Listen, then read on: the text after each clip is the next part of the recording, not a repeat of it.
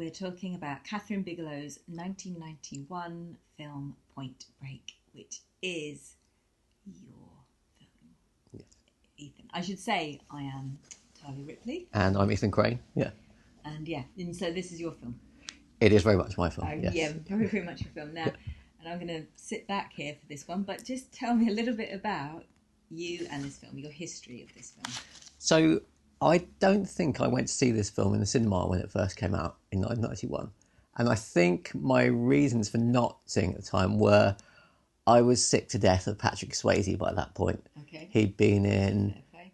Dirty Dancing and Ghost, and I was just a bit sick of girls at the time going mad for Patrick mm. Swayze and watching Dirty Dancing endlessly, kind of mm. thing.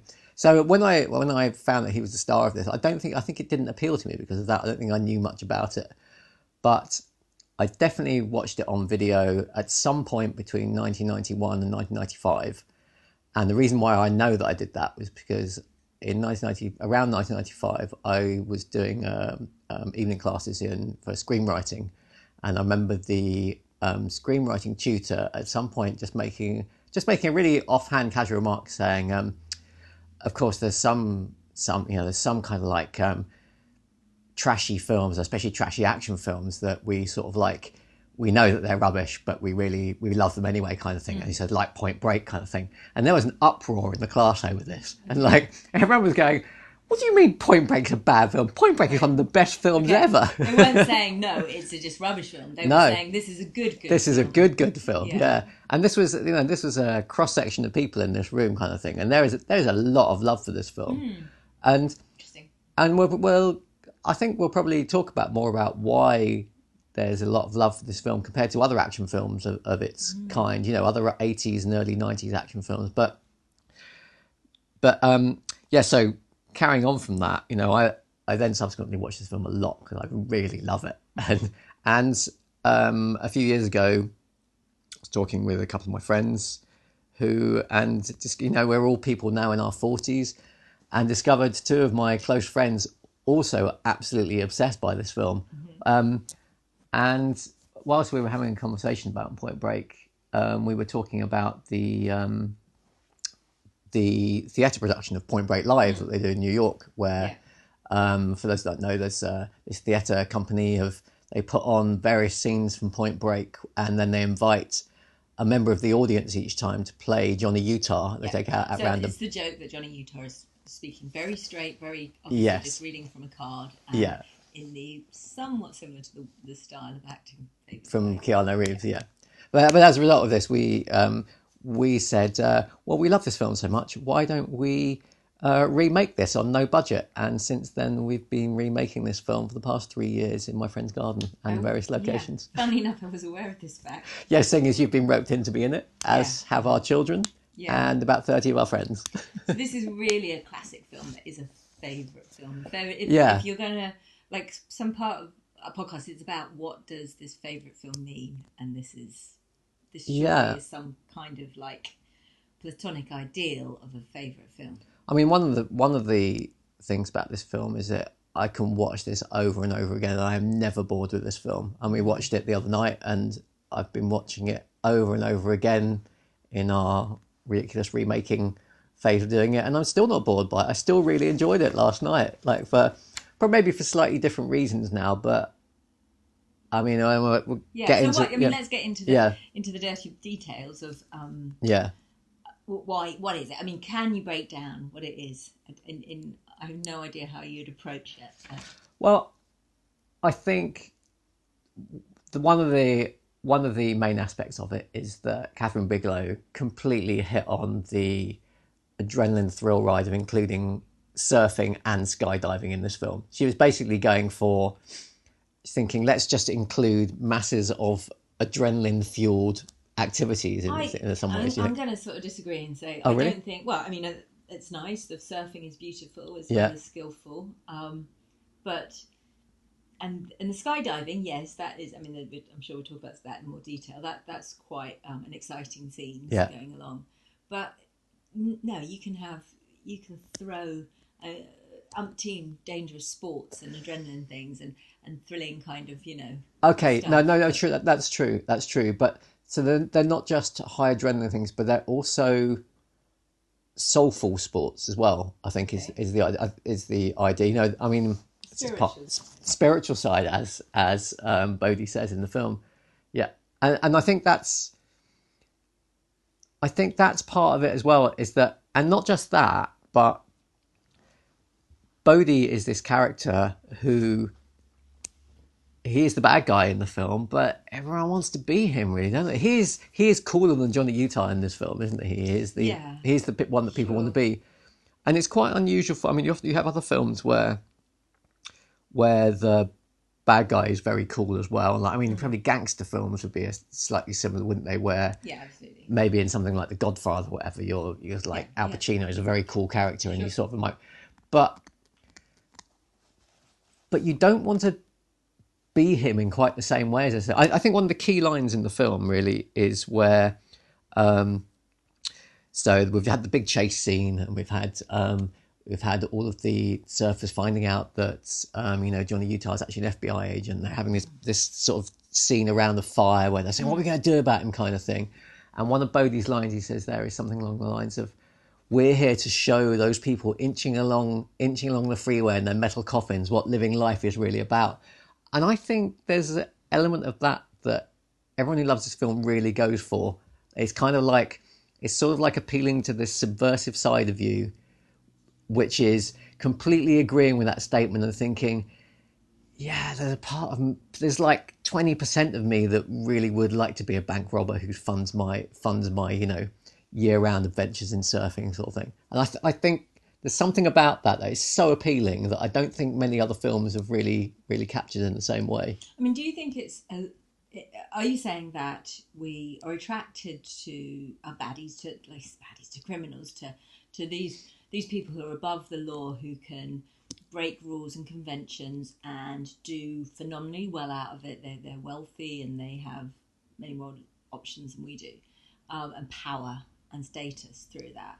Um, but often those characters are quite um, well, kind of you know quite patriarchal, Godfather like, um, and this is offering a very well, you know, hippy dippy kind of version. Yeah, yeah. No, I think I think that's it, and I I think that because because Bodhi actually.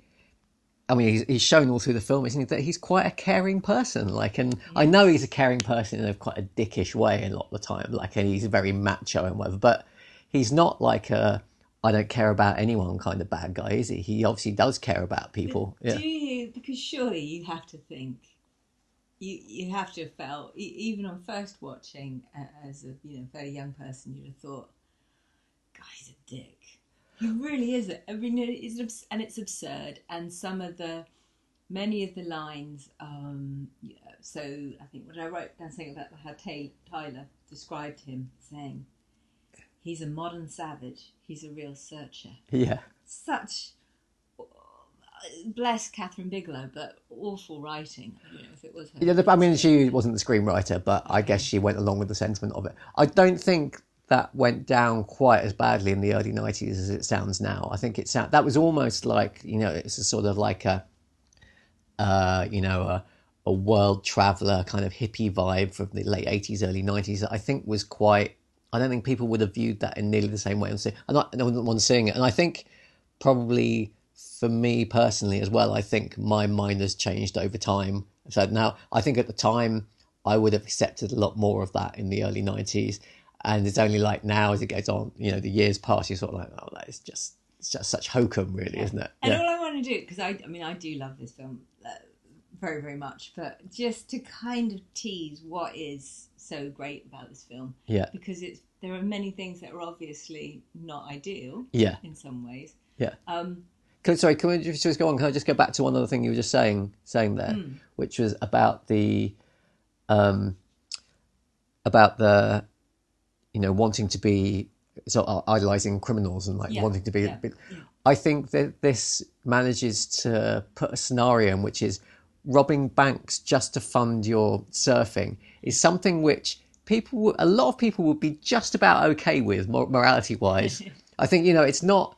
They're not like um, they're not like robbing banks just to buy loads of coke and live it up in clubs or whatever. They're sort of they're they're robbing banks to get just enough money just to fund surfing year round kind of thing. They don't seem like they live really lavishly or anything particularly. They're not. They don't have like really lavish, you know, lavish No. consumer goods. So I think that's that's the other that's the other thing that really appeals. But people are sort of like they're slightly confused. I think the viewer is about whether they think this is actually really immoral or not. Some I think part of them thinks it's just about okay. I mean, the other thing that's attractive about them is that they have well, two things about the bank robbery. We see well, we see two robberies, don't we? Um, they're professional. They know what they're doing, Yeah, and they are a performance artist as well whilst doing it. They have, I mean, the the the thought. I don't know where the idea came for making the ex presidents. So I think there was actually was a group of real life bank robbers who did Ah, that. okay, yeah, okay, yeah. Inspired by that. So, yeah, fine, but still brilliant Yes. thing to pick up on. Um, so you've got that interplay of like them talking to each other as Reagan and Carter. Yes, which is great, whatever. which is really filmic. It's yeah, fantastic, and and and they're just Joe. Well, they're not. They're quite harsh, aren't they? They're very hard. They're scary. They are. You know, people are scared of them, and because you got to get them pissing down the leg, and then they'll do what you want. yes, they, exactly. You have to. What is it? Exude strength. to- Oh, um, uh, uh, Oh, okay. I can't Yeah. remember. Another There's so another of. Bodhi's like hippy dippy lines, wasn't Yeah. it? Yeah. Uh, Yeah. But he's, yeah, they, they so they're kind of scary, but they have this. It's a great set piece, isn't it? The Yeah. bank bank robbery pieces. Um, and I mean, it's it's so obvious that they're going to end up when they don't go in the vault that they're going to go in the vault. There is nothing kind of. So what is it that's really original about this film? Because the, the you know it's not original that the he ends up going in the vault and he ends up you know oh they're so good in their first robbery and then they're so not. But I think it's, purely down. I think down to the the characters of Johnny Utah and, and Bodhi. Really, I think like Bodhi is a very appealing, um, you know, villain of the piece. And I mean, it's that cla- it's that classic setup, isn't it, of like your hero and your bad guy who are essentially the same person, and um, you know, you have it in like Indiana Jones and things like that, and lots of other films we have as so well. much in common. We have so much, yes, we have so much in common, Mr. Bond. Exactly, yeah. yeah, and th- this is very much of a piece like that. But but both both of the characters in these are very appealing, and I think it's down to the two lead actors. I mean, Patrick Swayze has never been better than this film, really, has he? I mean, this Yeah. is this is definitely his finest hour, I think. I've heard people say that he was yeah it was most similar to his own kind of character. Yes, yeah, yeah. um, which I could could kind of imagine. well, you see it, don't you, in sort of like his his sort of um, martial arts prowess that he did in Roadhouse as Yes. well. You see in this as well, don't you, in the fight, the shower scene and that, that kind yeah, of thing. yeah, Yeah, for sure. yeah, And his sort of spirituality. yes. well, definitely. yeah. So so You Keanu Reeves, yeah. then I think that's got to be the centre of the film because that um, is a great. Like, what is it that makes him so uh, attractive beyond the obvious? He's very attractive, but Uh, his it, I mean, part of it has to be his slight puppy dognish, uh, I think, isn't it? He's like, I think that's what Kathryn Bigelow saw in him, isn't it? Because she very much wanted him to play this part, didn't she? And he wasn't an action star before this. This is what made him an action star, wasn't it? I mean, so before this, all he'd done was pretty much com- well the comedic side of um, Yeah, Bill and Bill and Ted's and that's and other. Yeah, Not, not definitely not action action star stuff. No, no, but he I mean, he's not he's not like um, really buff, or is he? He's not like a Bruce Willis diehard action star, and he's not. well, Or- Bruce Willis wasn't an action. You know, he was an unlikely action star at the same time, really. True, but he's he's, He's he's, more macho. macho, isn't he? Keanu Reeves is not macho, is he? And and all the things we know about Keanu Reeves now, sort of in real life, about his extreme niceness, all just adds in hindsight to the greatness of this character. I think, doesn't it? He's Why Yeah. is it though? Because th- there is there is a trope and a joke, and I don't even know if it's fair to say that his acting is poor. yeah, Um, I don't know if that's even true. I don't know exactly what's going on. His line delivery is always a little bit unusual, yeah, uh, or, or frequently is, is, is something that strikes you that uh, uh, as a little bit off often. Um, and yeah, I can't, I couldn't imagine swapping him for anybody and, and, and, No. im- improving on the role. He's just perfect for the role. Yeah, and like you say, his acting is definitely not good in lots of places, and and he's and he's mocked for being not good, isn't he? And and you find yourself laughing at him as well when you're watching it as well, don't you? You're laughing at his performance some of the time. To be yeah. fair, he's improved a lot in his kind of in his action roles in um, you know the John Wick things. He's he knows his character back to front now, and he can be that that. Yes, but it's not much of a stretch as far as acting goes, is it? Really? But neither was Johnny Utah really much of a stretch. But he was. But I think. I mean, Well, it does have some of a stretch, doesn't it? It has some like the the scenes with Tyler are particularly bad. Some of them aren't they? Like, or or he's on the phone and saying, "Oh, why can't I say what I, why can't I say what I'm really feeling?" Sort of those kind of. I mean, you sort of cringe inwardly, don't you, when he's doing? But like you say, he's such an odd actor because if I watch someone like Tom Cruise acting, and I can always see it's Tom Cruise, and I just find that irritating. But there's nothing irritating about Keanu Reeves. Keanu Reeves is just a, a joy to watch, really. I think. do you think just because he's genuinely a nice person and that I think that really helps, and, I, and it's, and I think we know that, and I think it's unusual, isn't it, to know that about Hollywood stars? But you, we didn't know that at the time. No, we didn't. Still, you Yeah. watch it, and and I, I, I mean, I remember watching it when it did come out at the, at the cinema and loving it as well. Yeah, Um, I mean, actually, I think for me, the thing that I was instantly interested in was the fact that there was a female director. Because, yeah, Well, I was going to say it was really rare then, but like it's really rare still. yes, But that was really got me interested. The fact that you know a woman directing film, and I, I knew it was vague links to James Cameron because obviously Kathryn Bigelow and James Cameron were uh, they were married. had a Yeah, relationship, Yeah. and um, James Cameron had some kind of dibs into the film at some point. They he? wrote the script together, I think, or Yeah. rewrote it for directing together. Anyway. Um, and and I and at the t- I really loved Aliens when, when I was a kid and, and, and wanted anything to do with it. So I, w- I was well up for liking the film, and um, no, I definitely. I mean, I I think there are some things that do come across pretty overtly, and it's like, huh, this is a female angle on this, haven't you? 'Cause Yeah. You've got Tyler saying classic lines like, huh, there's too much testosterone going Yes. on out here, which seems absurd and, and, and easy to mock now, but I think I was pretty impressed by that. I think that was pretty unusual at the time, wasn't yeah, it? Yeah, it's kind of, um, you know, a sense of putting down, you know, this masculine bollocks that they're all talking. yeah. Um, I mean, the scene, the scene where they're all on the beach after at the party, and they're all going on about the fifty-year wave, and the sort of the scene where where Tyler does say that, you know, too much testosterone here. You kind of get the feeling it is a a female eye on this. Is it about this over macho behaviour, in isn't it? that very same scene, you have like a, an assortment of unnamed women just sort of mauling, Draping themselves around the yeah, the ex-presidents in a in a horrific way, like groupies. So, yeah. I, I, a- but I, I guess Kathryn Bigelow was just sort of going along on some template and adding a little bit to it. But, Yes, I mean, it has a it has a, a female directorial eye to it, but it's still very much in the trope of a lot of action films. Otherwise, isn't it? Uh, the macho uh, action films. And the yeah. thing, the thing is, Kathryn Bigelow, her skills are not. I think her skill set don't aren't really something that you'd normally say. Oh, you know, imagine would be a female kind of character. We stereotype women. We normally think about them and their, you know, relationships and things like that, and personal and intercommunication. And I think she's just got amazing talent for um, action.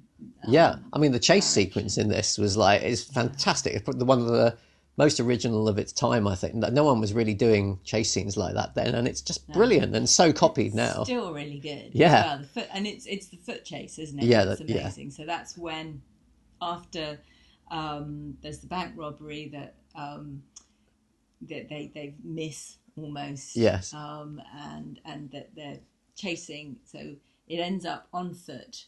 After the after the garage has chase. blown up, hasn't it? Yeah, bit of a car chase, which is fine, but it's the foot ch- chase, which is so. I guess just hadn't seen, and it, you know, it seems. I was going to say pedestrian. very good. Uh, yeah. Um, but it was just brilliant. I, I imagine the technology was was evolving to be able to do that. Was maybe just non-existent before to be able to really chase on foot. Yeah, it was a like, particular type of camera I think they were running with. Yeah, Sure. But really creative in the going through houses and slamming gates and just you, you know, petty stuff, small details, a kind of really low level thing, not sort of some miraculous big stunts or anything Yeah. like that. Just things that you think, oh, I could do that, maybe. And you can really hear them breathing the whole time, can't you? There's this like panting of breath as they get Yeah. they're going along. So it's really well put together. And yeah. the creative genius of throwing a dog at someone. yes. which is point now when you think about it a lot there is there is no way that would be a, a time saving thing to do No. or in any way sensible but it was like a real Yeah, yeah. surprise when you watch it And the um, dog that it looks like Utah kicks was actually a toy dog. It's fine. That's- yeah the IMDb. Yeah. Um, But it is curious, though, isn't it? Going back to like the, I mean, this has so many action film tropes in it, doesn't it? You know, like like you're saying about the macho guys with their girlfriends draped around them, and the, Mm. and even though, even though the the machismo is sort of dented slightly by, by um, Swayze's sort of hippie hippie personality, and also he's extraordinarily alpha male isn't very alpha male, but it still confuses to me as to why I love this film so much sometimes. I mean, It's- one other thing about this film, there's one thing that is just so odd in the plotting of it, is that so they, you know, the the, the presidents are infiltrated by the cop. They, at some point, realise that the betrayal, and so they decide to hatch a plan for revenge. And ultimately, that revenge is about um, kidnapping the, you know his girlfriend and holding him to ransom and get forcing him into doing a robbery with them, which is okay. That's great. That works. But what immediately happens is they take him skydiving, yeah, and you assume that something awful is going to happen when you first watch the film, yeah, um, and nothing does. It's just a really, and it's a very, it sort of takes you out of it. There's a few minutes where all they're doing is, um, a, you know, really, it could be a nature documentary or something like that. They're just falling through. They're really happy. Watching this beautiful scene from, from you know, from up in, from the airplane level, and it looks amazing. And they're having really nice interconnected moment. They're all holding hands at one point. Um, and then they land in the water, and it's all just really nice. There's even the point where Johnny Utah's taking his um, pack off, and one of them's directing at him, and you think that's in a real like he's really telling him exactly what he needs to do. Yeah. It's, a strange few minutes of just yeah, and that's what what's happening there. I mean, why that shouldn't work because it's derailing the story and the energy of the story. Um, I agree. It's setting us up so that we think about skydiving and we can have the, the next skydiving scene, Yes. something else. But what what was that about? I think it's it's going back to the thing about it's the the ex presidents, their gang, and particularly you know Bodhi, trying to get Johnny Utah into their mindset of thinking, you know, there's there's more important things in life than being an FBI agent and getting your man. You know, us robbing a few banks, we're not actually haven't actually hurt anyone. You know, just robbing a few banks and doing things like skydiving, going surfing. This is much more what life's about. And and Johnny Utah's taken in by that, isn't he? He's he's just about and and, the, and in the same way the audience is taken in by that as well. I think that's what we love about it. We're sort of like, oh yeah, sorry, we're Johnny Utah's meant to be catching catching uh, Bodhi, isn't he? But he's sort of forgotten. We've forgotten he's got to do it as well because we're really into the skydiving and and the skydiving looks amazing and and we think, oh, I'd like to go skydiving, and we forget that that we're meant to be thinking about a hero guy catching a villain. I think that's I think that's just a I'm not sure how intentional that was. I think, like you say, I think it was there to set up the second skydive. But all the same, I think that's the kind of mood it gets us into until we're back into the oh, we've kidnapped Tyler and we're back into the And when you talk about Patrick Swayze as a villain, you don't. I don't think I really thought of him as a villain No. at all. He was just a character. yeah, um, yeah, it, it isn't a sense of. I mean, you don't feel that you don't want him to be caught, do you? You don't. Uh, No. up to the end. and you and you want Utah to let him go at the end, don't you? To Oh, go and catch catch the fifty year wave. I mean, how do you feel about Bodhi? What do you what do you do? You want him to live afterwards as well? Yeah, I mean, no, because that would be poetically wrong. But um, Yeah. it Yeah, it's the poetically correct ending, isn't it? Yeah. Bodhi is an annoying character. Yes, he is. He is, but he's also the personification of some of our idealistic dreams. I think. I think that's what he's. Okay. That's what he's. That's his role in this film, isn't it? He's. I know because because um. oh, Okay, just going back slightly. So once the one of the friends are doing this, the sort of remaking remaking the film with, she said she said you know sometimes I do I do think about robbing a bank. I might do it when I'm really old, just for the thrill of it. Like, and I think people think about it like that. They think about what that would be that would be like, and and they talk about it in, in this, don't they? Talk about you know it's it's a killer rush. You know, ninety seconds door to door. There's nothing like it. Hmm. And, and like, and they talk about that about surfing, and they talk about that about bank robbery, and they're kind of inferring it about skydiving as well, aren't they? They're hmm. they're talking about all these killer rushes you can get, which don't come from being an FBI agent or from inching along the freeway in your metal coffin. So, and that, and those are the bits that everyone goes for. I think it's the So somehow it communicated like an incredible adrenaline um, thing better than your average action movie, which is just inviting you to kind of mm, sort of watch it, to, to, to, to be an audience to some great um, stunt or something like that. Yes, and this yes. is this is somehow saying no. We want you know you should you should try this. yeah Yeah. Yeah, because if you think about like say James Bond or the Bourne films or something like you are just watching them really. You're not really feel you're not really Well, you can't be James Bond, you can't be James Bond, you can't be Jason Bourne, and you can't be one of the, the villains because they're all just but you could be you could be someone like Bond. You could rob banks to fund your surfing lifestyle. It's sort of like you could it's be Roach. but you couldn't be Bodhi. I think I could be Bodhi. um, back of water, seriously. yeah. So many The- good this is- lines. yeah, this- uh, this is terrible lines. Ter- terrible sure. lines, but terrible but good lines, aren't there? I mean, some we've we haven't talked as well about some of the, the you know the more minor characters. Like there are brilliant minor characters. Pappas and Harp in this film are Yes. fantastic characters. I Yeah. don't call Pappas a minor character. He's No, okay. important. He is And, important. that, Yeah. and actually, the dynamic between um, Johnny Utah and Pappas, I think that's kind of interesting and different. Again, you've got like absolute classic setup. It's it's like a, a textbook thing. It starts off with a meeting, like a cute meet in the swimming pool, yeah, and him saying, "Oh, I've got some." What is it?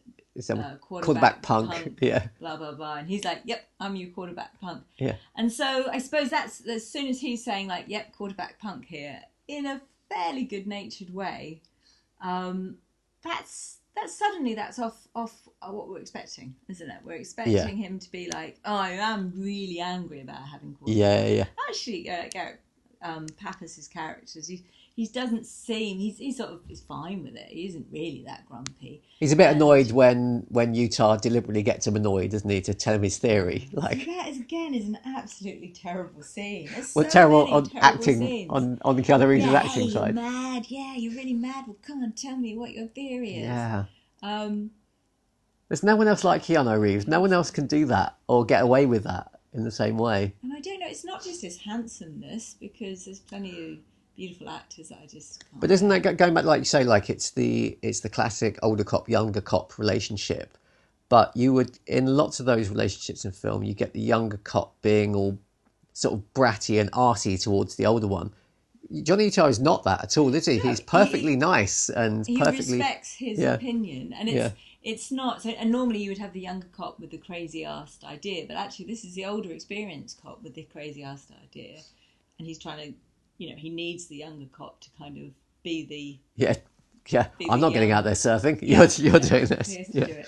I mean, in some ways, um, there's much less conflict. I don't know. I was going to say maybe that's a fe- what something a female director brings to it, but there's much less conflict between Pappas and Utah than than you would normally, you know, you'd normally get in that kind of odd couple. Does it have any relation to what we were talking about when we were watching Magic Mike XXL then? About, I mean, that's not a female director, but um, we were talking about the lack of conflict in that film between the most of the main characters. Is it? Is there no a similarity? either, though. I no, true. So Yeah, doesn't it doesn't need reason. conflict. It doesn't need conflict. No. So I think that's different. But I do think about.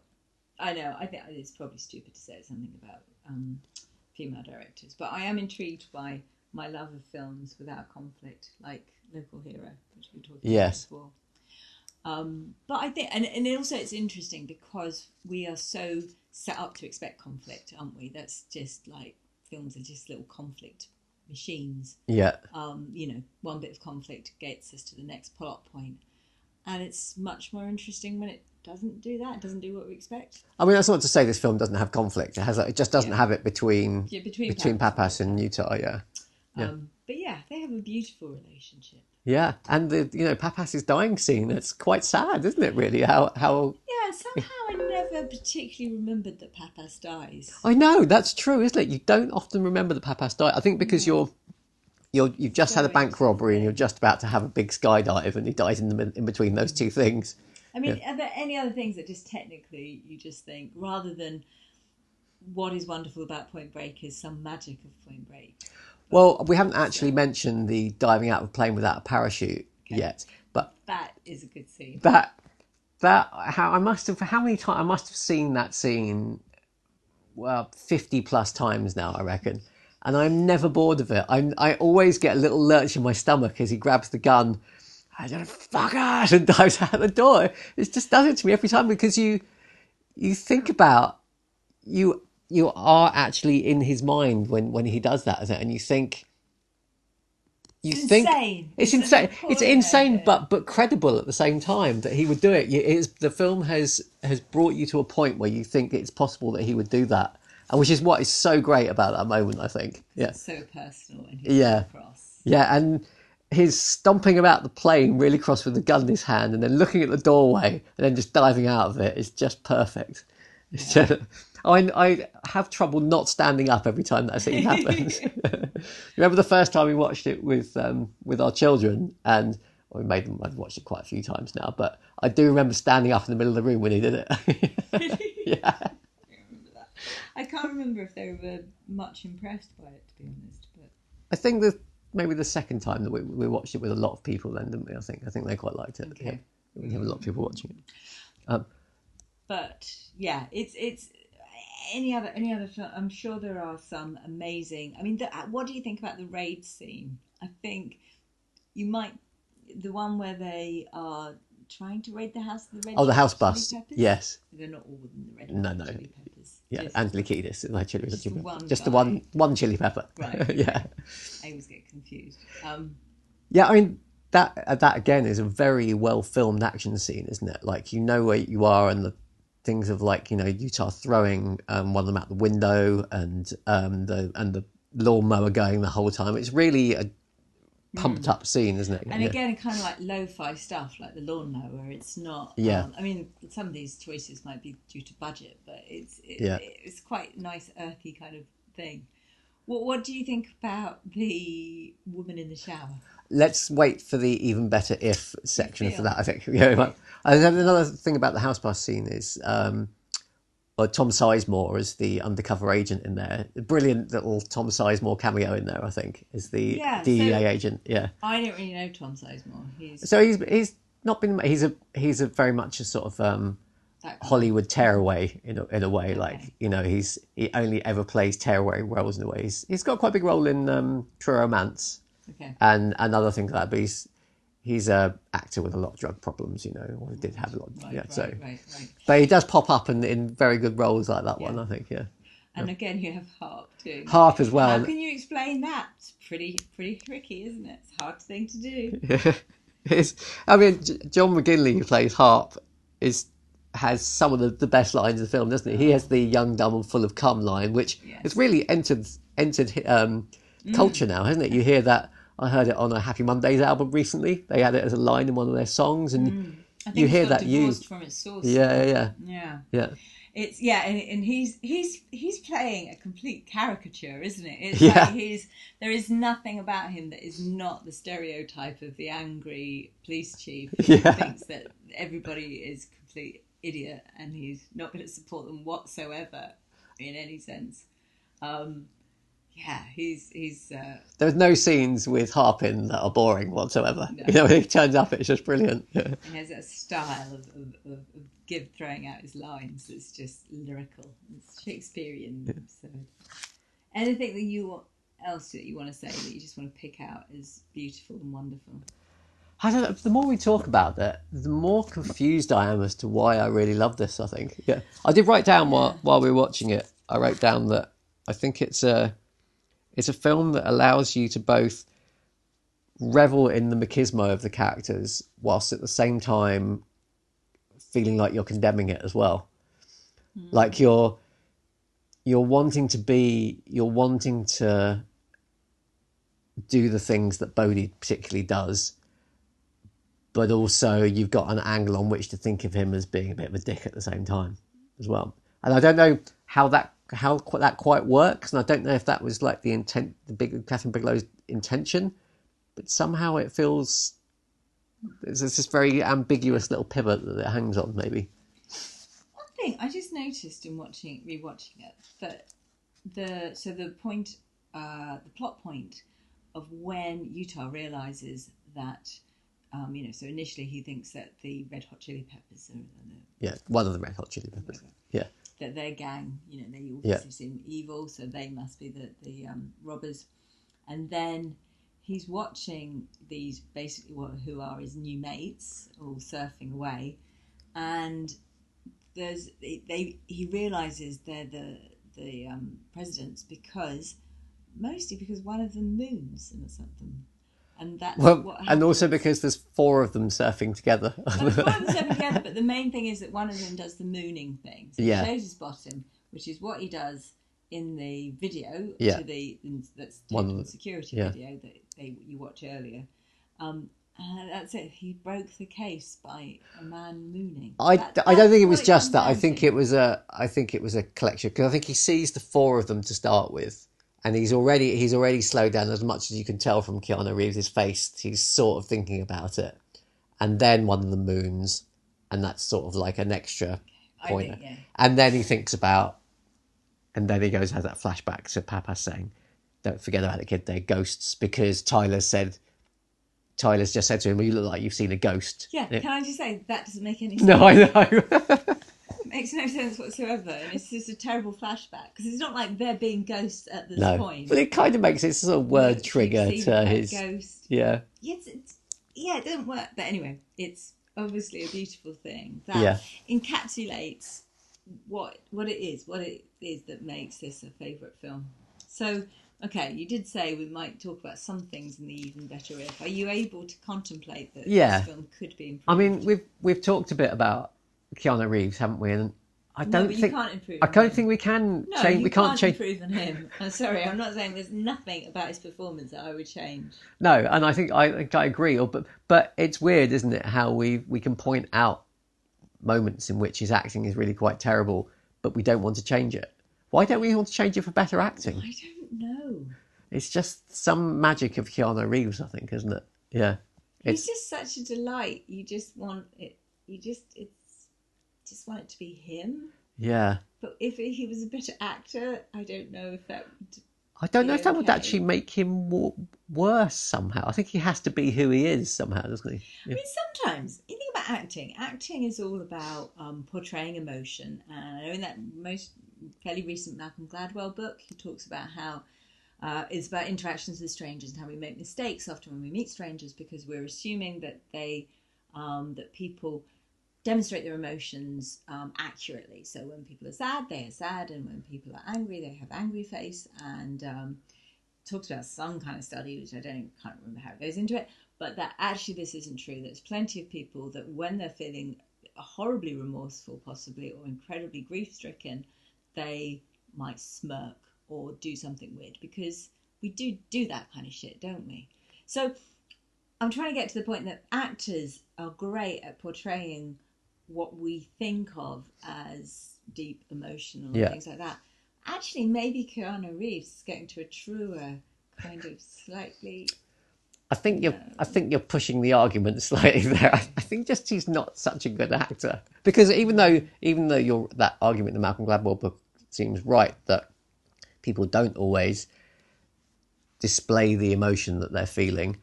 That's not really what we require of actors, is it? We we require actors to display the emotion they're meant. That's what that's their job, really, isn't it? Because they're meant to be telling us telling us something about their feelings without saying it. That's and that's not what Keanu Reeves does. often. But also, I want to say, having um, helped, you know, in your great remake of the film, one thing it has given me is a much greater respect for actors because actually just learning two sentences and keeping Yeah. them in your head and then moving in the right direction and saying them at the right time is fucking difficult. yeah. and and now it, yeah, my acting is terrible, but it's still, um, yeah, it's it's it's really difficult to do. I was putting a lot of effort in it. It's still shit.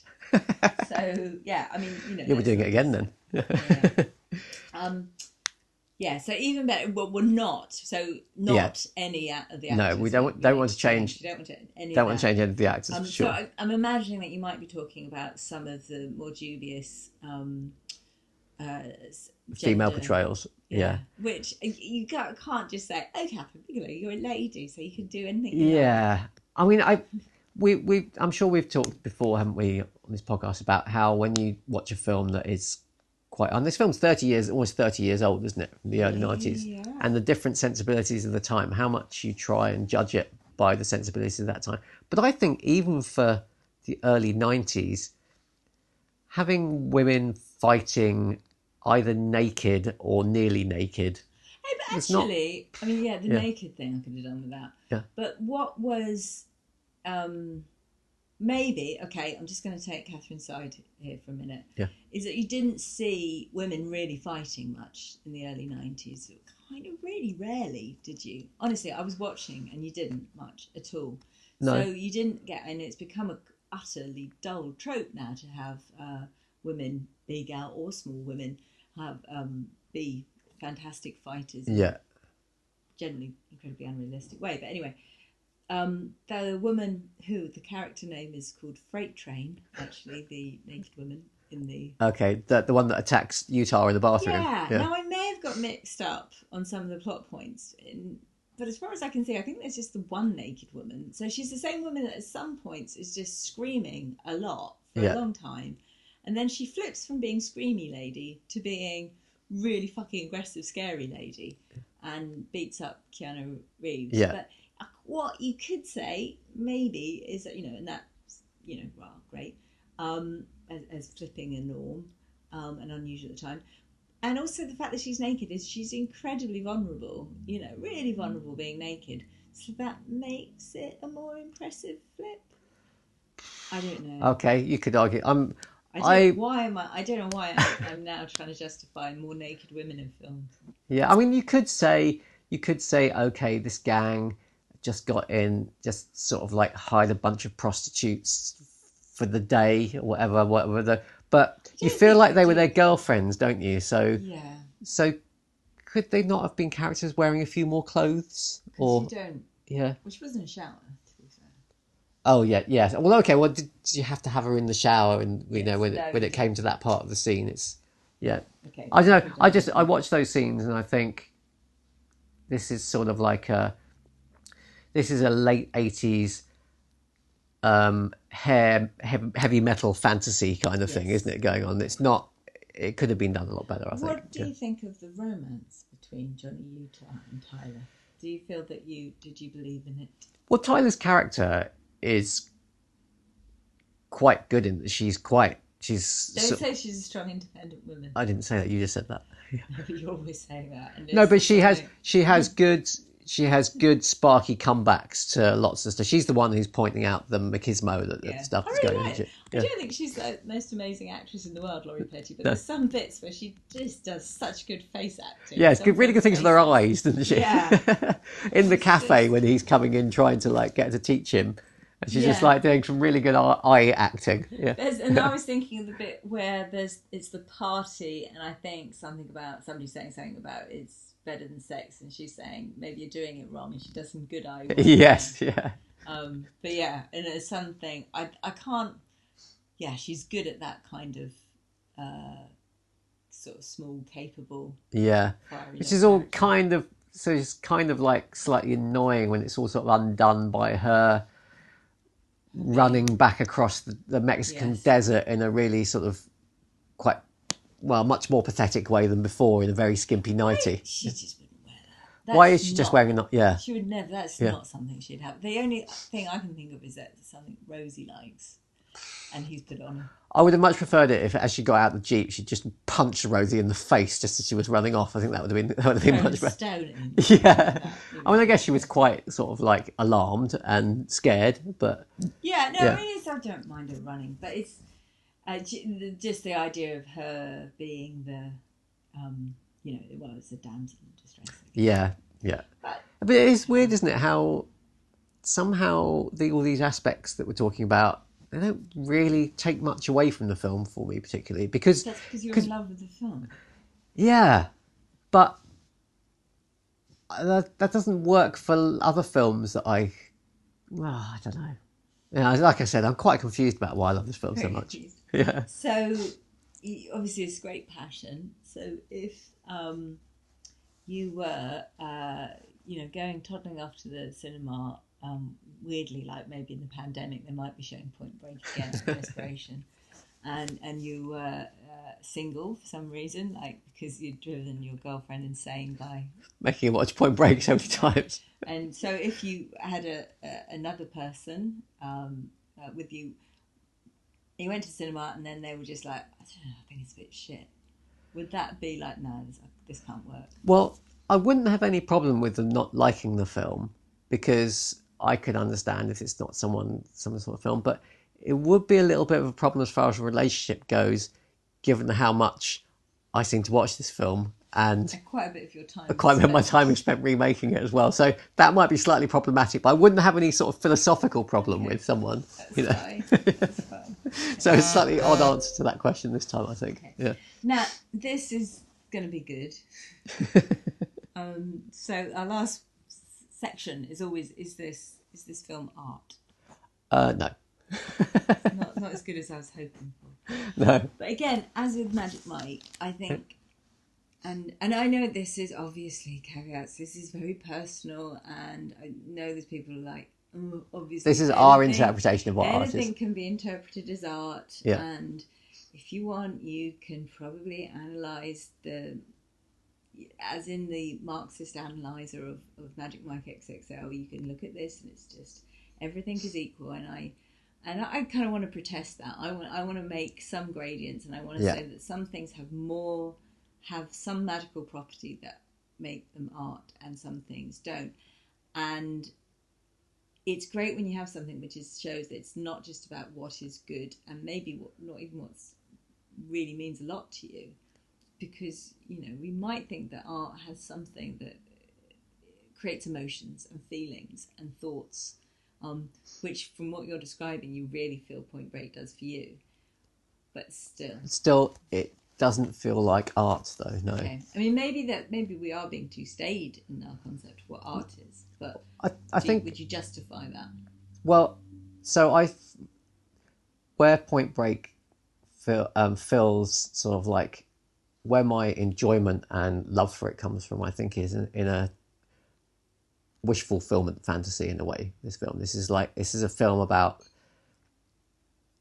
something, not something that I actually aspire to, to being, but something that I get a thrill out of thinking what it would be like to be to be Bodhi or to be Utah, you know, but Yeah, mainly okay. Bodhi, I think, in this film, really. right Yeah. okay And you know, what would what would it what would it be like if you decided you were going to rob banks to fund your endless summers of surfing, you know, and and somehow I don't think wish fulfillment in that kind of um, fantastical way doesn't feel like the same same kind of things we were talking about. Like when you you brought up the definition of art as being propaganda for how how you want life to be.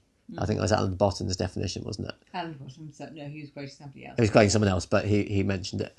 And this isn't sort of propaganda for how you want life to be because I don't want my life to be like that, but I like to uh, feel the thrill of what it would be like if it was like that.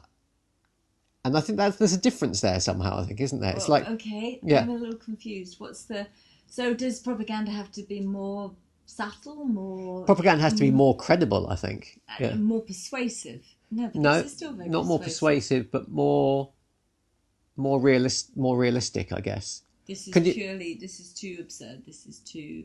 This is like a romance film or something. Well, it's more that more that if I did become a character like Bodhi in this film, I'd actually be a dick. You know, I'd actually would be behaving in a in a a way that I would actually consider to be immoral. But I like the idea of the thrill of feeling what it would be like to be like that.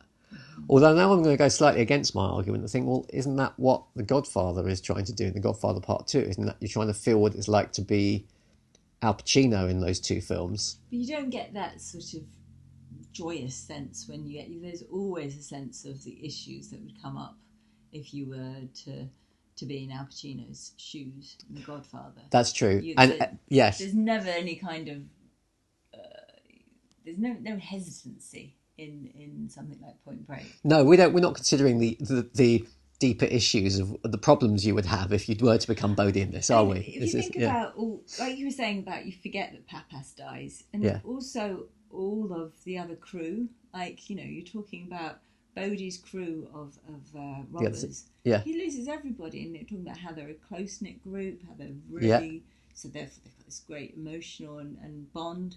And yet he's still going after the fifty-year wave. But, Yeah, he doesn't seem. There is no. Um, these people don't pay any emotional price. No, right. There's no credible repercussions of what they've done, really, is there? Sort of like, and we, and we don't want that from this film because we want to move on to the next Yeah. stage of what it would be like to. as as audience members, we're like, oh, he's died.